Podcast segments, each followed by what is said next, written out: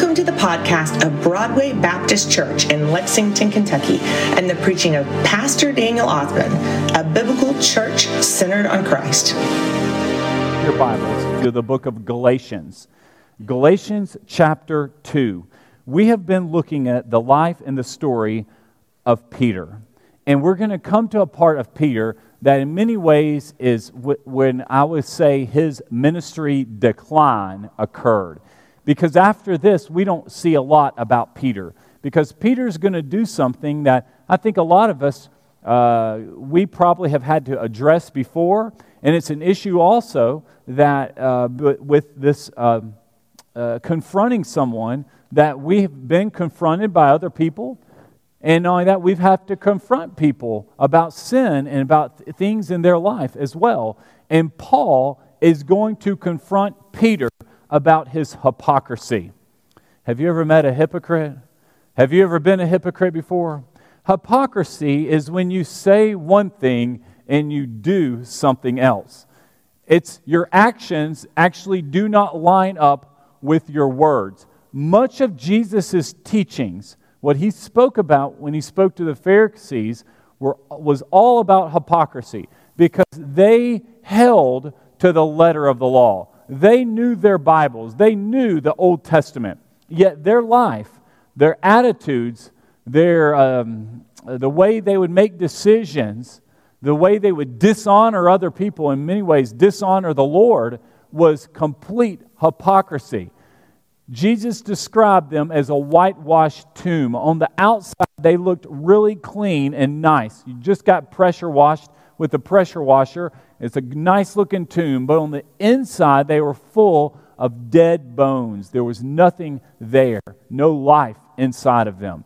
Well, here is an example in Scripture where Peter, who is the leader of the apostles and the disciples, he is going to get confronted by Paul, because Peter went back to his old ways of following Jewish dietary laws, of eating kosher food, and going back to separating himself and not eating with Gentiles, people who are not Jewish. And if you remember last Sunday's sermon, God was very clear to Peter. And he says, through Cornelius and through the vision of the sheep coming down and the different types of animals, and God saying, what God has made clean, don't call it impure. Don't call it common. He says it's okay to eat this food. Well, several years later, Peter returned to his old life because of some other Jews that came up from Jerusalem who were still eating kosher food and who were separating themselves still from Gentiles. Well, Peter returned to that, and Paul saw it, and he called them out publicly. And there are times in our life that we are going to find ourselves that we have to, maybe the word confront is too strong, but restore someone or redirect someone to show them this is what God wants you to live. A lot of times, though, when we think about hypocrisy and we think about confronting someone, especially in a fellow believer, we typically think of the typical common sins. Maybe flirting with someone, losing your temper, using cuss words, being mean and spiteful to someone, getting drunk, just things, common sins that we might encounter today. But this sin here, the one area that Paul confronted Peter was about Jewish people separating themselves from Gentiles over dining, who they dine with. And you think, well, big deal. Why is this such a big deal? Who cares who Peter sits with when he eats dinner? Why is this such a big deal? Why would Paul get so passionate, so conviction-centered over Peter separating himself and eating at a different table? Gentiles ate over here, Peter used to eat over there, but then he moved that table over there. And you would think, well, what's the big deal? If he wants to eat over there, let him eat over there. But Paul was trying to make a point, because this had to do actually with a doctrinal issue. Because Peter, the leader there, by him separating himself and going back to the old Jewish law of kosher eating and not dining with Gentiles, he's saying, you as new and young believers in Christ, you also are going to have to separate yourself. This would be like me. We all know that salvation is through the simple faith and a commitment to Christ as your Savior. You place your faith, you make a commitment to Jesus, and He saves you. But then what if I went around saying, yes, you have to place your faith and commitment in Jesus, and then I said, and you don't need to watch these television shows. Just something like that. And you go, well, why? Well, yes, we don't need to watch those television shows, but what does that have to do with salvation? It has nothing to do with salvation. Salvation is solely dependent upon the grace and the mercy of God through His Son, Jesus Christ. Adding something on, like who you dine with, what you watch on TV, or your church attendance, or something like that, in addition, that you're adding to salvation. This is actually an issue over salvation. Peter was saying, you've got to go back to your old ways of making sure you're eating Jewish food. And I think a lot of us, while we read this passage, we're going to see, have I added anything to what it means to be saved? Our salvation is solely based upon the Lord. Solely. We place our faith in Jesus, and He is pleased because of that decision to follow Jesus. There is nothing else.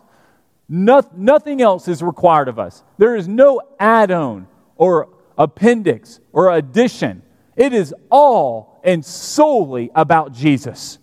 And all of a sudden, Peter, he's going back to separating himself from dining with the Gentiles. And Paul, and he leads other people astray. And Paul looks and goes, Peter, what are you doing? You just had a vision a few years ago with Cornelius and the sheep coming down. And now you're going back to your old ways?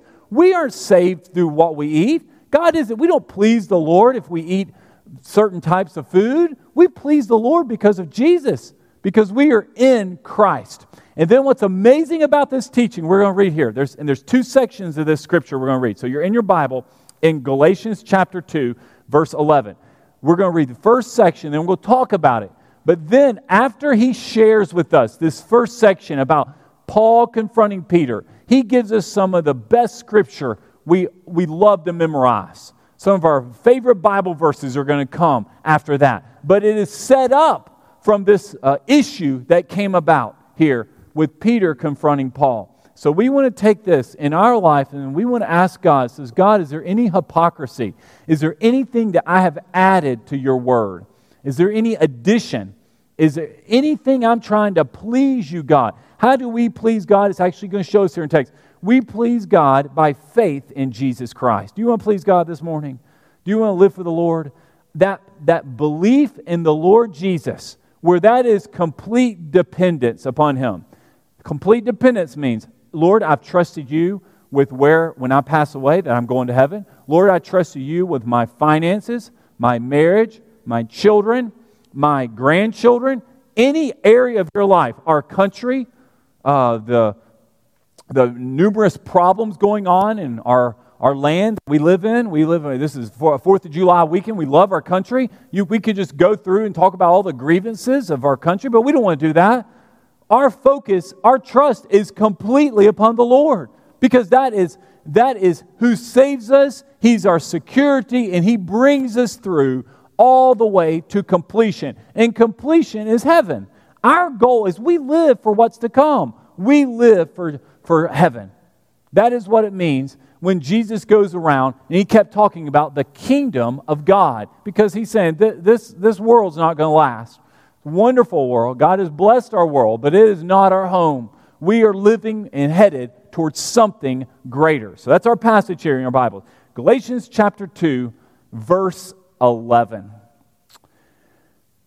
But when Cephas, that is Peter, came to Antioch. What's wild about this whole passage, Antioch is the capital. This is the missionary sending center. So this event is occurring not even in Jerusalem. This is in current-day Syria. This is in northern, it's along the Mediterranean area. It's north of Israel. And this is where all the Paul's missionary journeys went from. This is a Gentile Roman city. This is not even filled with Jews. But Peter goes up to Antioch. So he's with all these Gentiles. When Peter came to Antioch, I opposed him to his face because he stood condemned. Now that is harsh language. Paul is saying, he came up here and I opposed Peter. I let him know what he is doing is wrong. And this is really a change in church history. Remember, when you start the book of Acts, Peter is the leader of the disciples. He is leading. The Lord is doing great things through Peter and John. And we see him, the first 8 or 9 chapters of Acts, the key leader. This event is a turning point when Peter starts moving to the background and Paul becomes the new leader as a missionary. Because Peter messed up on his doctrine. He is adding something to the gospel. And Paul got it right. Paul knows his Bible. He knows what biblical salvation is. So he's opposing him to his face. No, he's not gossiping about him. Paul went straight to Peter. For he regularly ate with the Gentiles before certain men came from James. James was the leader of the church in Jerusalem. That would have been the capital of Judaism. So these people from Jerusalem came up with Peter. So, Peter had been down there with them, and they all come up to Antioch, a Roman Gentile city. And he's with some fellow Jews. However, when they came, he withdrew and separated himself because he feared those from the circumcision party. He's going backwards.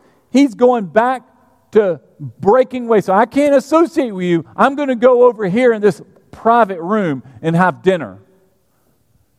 And Paul sees this and thinks, what are you doing?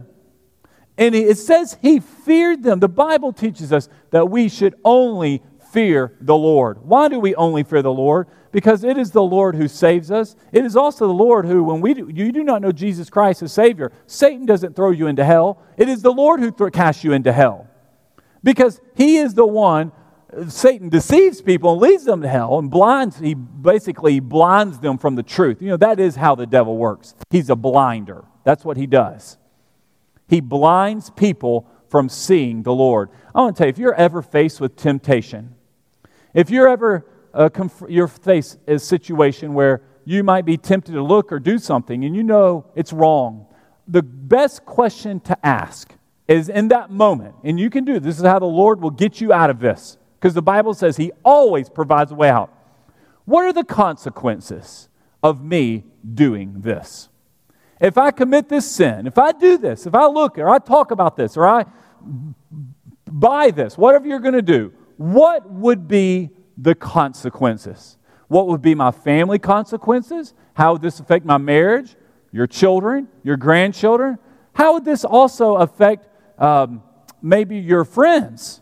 What would other people think about you all of a sudden when you start doing this? How would it affect your reputation? But most importantly, how would it affect your relationship with God? How would he be hurt by this? Well, so when you are confronted with temptation, you ask that question. What are the consequences of this decision? Peter apparently didn't ask that question. He went straight into this. It says he feared. And when we fear the wrong people, the only person we're supposed to fear is the Lord, the Bible teaches. Well, he became afraid. He became fearful. He became concerned about his appearance with other Jews. What would they think about me? And that leads him to sin here. So he's worried. And it says, verse 13, and this is what happens with hypocrisy.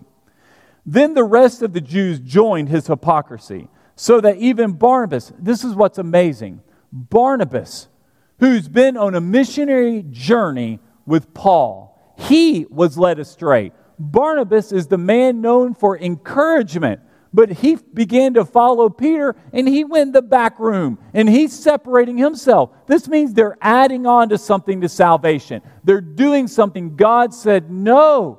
Think how the Gentiles felt.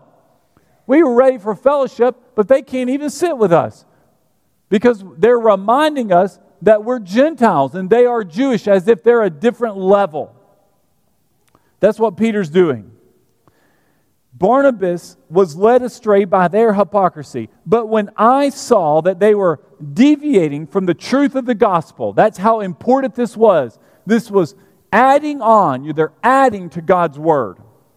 Deviating from the truth of the gospel. I told Peter in front of everyone, if you, who are a Jew, live like a Gentile and not like a Jew, how can you compel Gentiles to live like Jews? Like, what are we doing here, Peter? Are you just going around trying to get people to live like Jews and Gentiles? Like, that is not what our business is. We are here teaching faith in Christ. That is all that matters, pointing people to Jesus. Now this passage here, we see Paul confronting Peter. Jesus actually gives us instructions on what to do if you ever have to confront or maybe restore someone. Maybe you know of someone that you're going to have a talk with. They are practicing sin. They're doing things that are wrong or immoral. And you know something needs to be addressed. There needs to be a conversation. Jesus actually, I'm going to put up here on the screen, Jesus actually gives us the plan for doing that. And I tell you, this is conflict resolution, straight from Jesus. This is God's plan of helping restore conflict. And the key word there is restore. When there is conflict with another brother. Now, this applies to other Christians, because people who don't follow the Bible, people who don't love the Lord, they might not respond to this, because their desires are not to please God. They don't live for the Lord. They aren't born again. But for those who are saved, if you have another brother, another sister in Christ, and that you need to have a conversation with, here's the principles. Number one, this is Jesus' standard for restoring another brother in Christ. It says, this is based on Matthew chapter 18, verses 15 through 17. You go to that person alone, meaning you don't start talking about other people. You find that person one-on-one. For the most part, from my experience, overwhelmingly, like 95% of the time, this solves the problem. If you have an issue with someone else, you go to that person. You go straight to them and say, hey, we've got this problem right here. We need to talk about it. This goes against the Bible. This isn't going to work. This is against our values. How are we going to make amends on this? How can we be restored? 101 is the top priority. And then you get to level 2. And he says you go again to that person, but you bring one or two other people with you. Meaning you bring someone with you with a greater purpose of saying, hey, other people, I've talked to them about this. They agree this issue needs to be addressed. And now you've got 2 or 3 people talking to them about whatever problem it is. Again, notice there's no gossip. There's no going around. There's no social media. It's just going to that person, bringing 1 or 2 other people, talking to that person. And then if that does not work, Jesus tells us in verse 17 to go to the church. You tell church, that's a body of believers. And if the church doesn't listen to them, you treat them like an unbeliever, which means you cast them out, you remove them from church membership. Go, why would that matter? Because what it's saying there is that this believer has had 3 different opportunities with the goal of restoration. There's a sin issue and they refuse to repent. There's other people that agree that this is a problem here and it needs to be spoken about, but for whatever reason, their heart is hard. They refuse to do this. And only one time in my life have I seen it reach level 3. And that was by a couple going through a divorce. And there was adultery involved. It just wasn't a good situation. And basically she said, fine, take me off the church roll. And she got removed. That was it. And it was sad because she refused to repent. Now, he wasn't perfect either, but we've literally followed this plan straight from Matthew chapter 18. And we just go down this format that Jesus has given us to say, one-on-one. Then bring 2 people and then bring the church body and say, we have this issue in the church. And the goal of that is purity before the Lord. You want to be able to stand before the Lord and says, Lord, we have done all we can do by following your word and following your command according to what Scripture says right here. So Paul, what he's doing in this right here, he's going to Peter publicly. You say, why is he doing it publicly? Because Peter was publicly leading people astray. Publicly. This wasn't a private sin of Peter. He's going out. He's about to sit down and eat. So I'm not going to eat with the Gentiles. In fact, if you fellow Jews, you come to me. We're getting the private room over here so we don't be near them, those unclean people. Paul looks at that and goes, whoa, whoa, whoa. If you're going to publicly do this, Peter, I'm going to publicly confront you for your sin. You are literally leading people away. That is God's plan for restoring other people right there. Paul displays it publicly because it was a public sin. And knowing that, Jesus tells us in Matthew chapter 18, the threefold way of addressing this. And I want to tell you, this works. That's step one, 95% of the time. If there's a problem, there's a problem with your spouse, problem with your children, problem with your grandchildren, what you go talk to them one-on-one. You don't even start with anyone else. It's between you, the Lord, and that person. That is it. And the sooner the better. The sooner the issue is talked about. You do it that day. Jesus tells us, Paul writes us in the book of Ephesians, do not let the sun go down on your anger. Meaning if you've been hurt, you've been offended, something has happened. You need to pick up the phone. You need to send a text message. You need to take care of it because that you don't want yesterday's problems dragging on into the next day. New day will have some new problems, new challenges, new things to address. You deal with that ASAP. That's conflict resolution according to the Lord.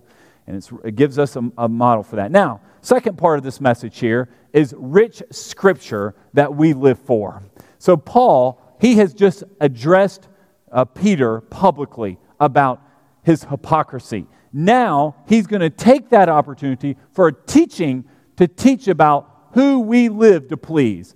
And it's not to please Gentiles. It's not to please other Jews. It's to please the Lord. And he's going to teach us how we're to please the Lord. All of us here this morning say, you want to please the Lord? Absolutely. You want to be a Christ-centered, Bible-living Christian? This is the way we please the Lord. So I want you to follow along here in your Bibles.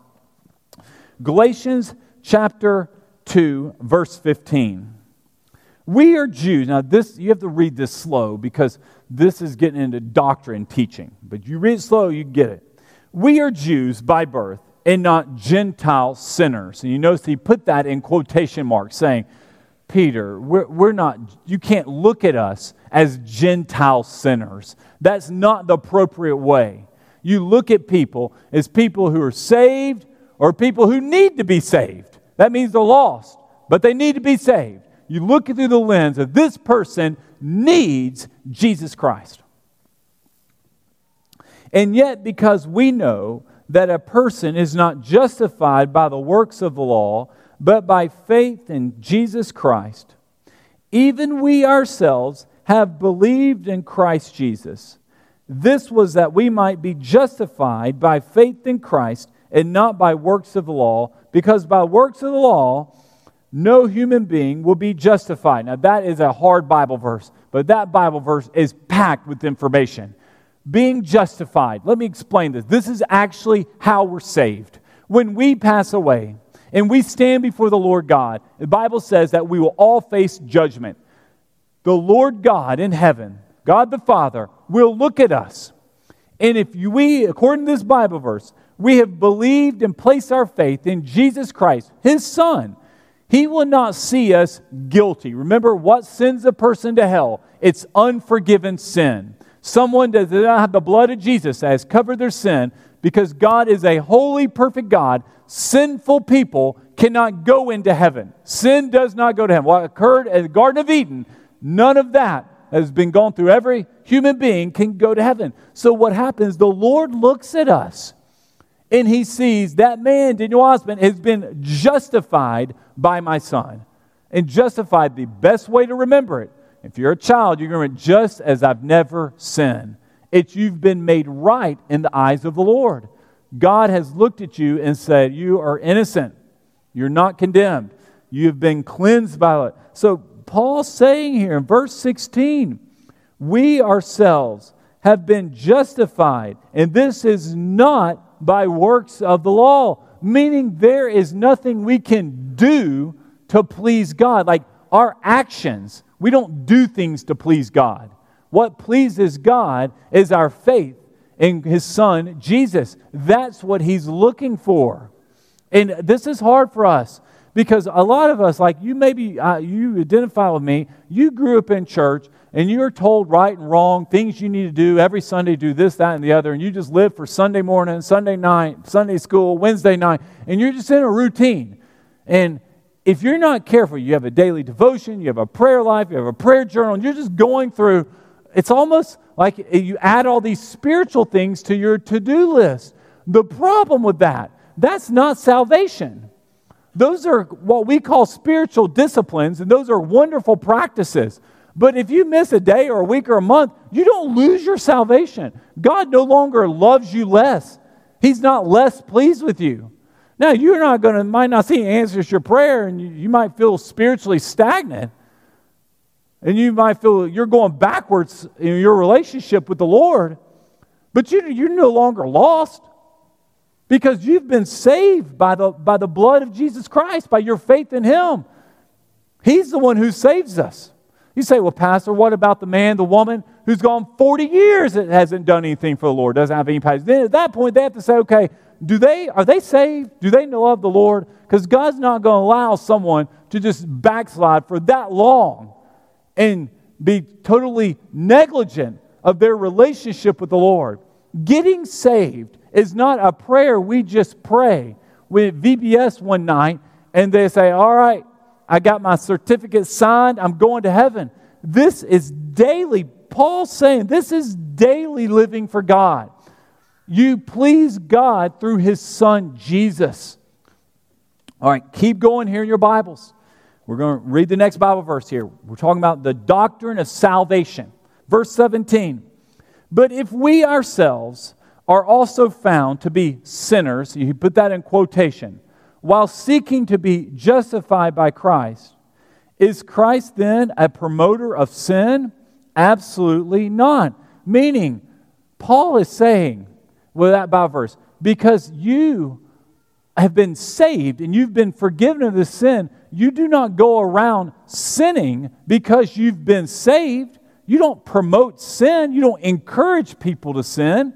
You've been saved from sin. So sin is something you've been redeemed, set free of. You no longer live that way. That's what Paul's saying here. You live for the Lord. Now, he's about to tell us how. He's saying here, he's laying out the plan of salvation. You've been justified, not by works, nothing you can do to get saved. It's all by the work of Jesus. We make a decision to trust and to follow and commit our lives to Him. He saves us, and from then on, we realize we don't want to sin anymore because we're now saved by the Lord. So here's the next step. He's going through what to do. Verse 18. If I rebuild those things that I tore down, that's the old Jewish law of separating themselves, what Peter just did. Don't worry about eating kosher food. Don't worry about sitting in a different room than Gentiles and not entering a Gentile person's house. That has nothing to do with salvation. That's not how people are saved anymore. In the Old Testament, that's God's people. That's what they were to do. That God had set them apart for their holiness for the Lord. But now, in the New Testament has occurred, the covenant is changed. It's saved through salvation in Jesus Christ. For through the law, I died to the law so that I might live for God. Don't miss that verse. For through the law, I have died to the law. It's no longer me. I now live for God. I mean, Paul is saying, I don't live for following any type of rule. I am in Christ. Christ has found me pleasing because of His Son. Nothing I did. I'm not better than anybody else. I am a guilty sinner who was saved and redeemed solely because of Jesus Christ. We never get over our salvation. We never get past the moment where we trusted Jesus as our Savior. Now look at this next Bible verse. This is one you should memorize. This is a Bible verse that should be all over your house and all over everything you own. Verse 20. I have been crucified with Christ, and I no longer live, but Christ lives in me. Paul's saying, I died to the old way of life. That is no longer me. And he's saying this rich Bible verse in context of what Peter's saying. He's saying, Peter, that's not you anymore. You've died to this. Who cares who you eat with? You don't need to be worried about separating yourself. You go to anyone. He's saying, for us here in Lexington, you actually have the freedom in Christ. You can do anything you want. You could go where all the drug dealers live. You could go to immoral places. You go to the bar. Paul's saying you have freedom in Christ, but you have died to sin. You can be among these people, but you no longer live that way. And he's telling us, you no longer live, but it is Jesus Christ who lives in you. So if you are among immoral people, among people who may be different than you, who have different beliefs than you, you want to think, I want to see these people saved. I want to see lost people know the Lord. Do you know, I was with Elizabeth. Elizabeth's still recovering. Her little jaw is still very much swollen, bruised, all over, very self-conscious. And we went to a place this week because she's getting anxious at being home all the time. So we went somewhere, and it was a place, and we went there, and you know, when you see someone who's a Muslim, who's Islamic, you can tell by their clothes, especially the women. And it was filled with people who are like that. And when you see that here in our city, that should tell you two things. Number one, Lexington has a lot of different types of people from all over the place here, as we all know this, all over this place in this city. And number two, these people do not know Jesus. People who they were not born and raised in Kentucky, these folks, and they do not know the Lord. And what Paul is saying right here in verse 20, this is when you see people, you realize you have been crucified with Christ. It's only because of Jesus. Your old life has died. You've been crucified with Christ. I no longer live. It's not me. I'm no longer living anymore. It is Christ who lives in me. Meaning Jesus Christ takes over who you are. It's like you were possessed by Jesus Christ. He owns you. Every decision, the way you spend your money, the way you talk to other people, the way you view other people. So you should not see people saying, what are all these people doing here in Kentucky? What's this such a diverse place? We say these people need Jesus. They need to be saved. We need to have a baptistry that's filled with people coming from other faiths, coming to place their faith in Jesus, getting saved. That is what a God-centered, Christ-centered attitude, mindset is. It's no longer me. It's not my preferences. It's not what I want. It's not my cultural heritage. My home is in heaven. That's who I live for. That's where I'm going. I have no clue what's going to happen here in the United States. We love our country. We pray for our country. We want revival. And we do everything we can for America. We love our state. But it's Christ. That's who I will live and live for.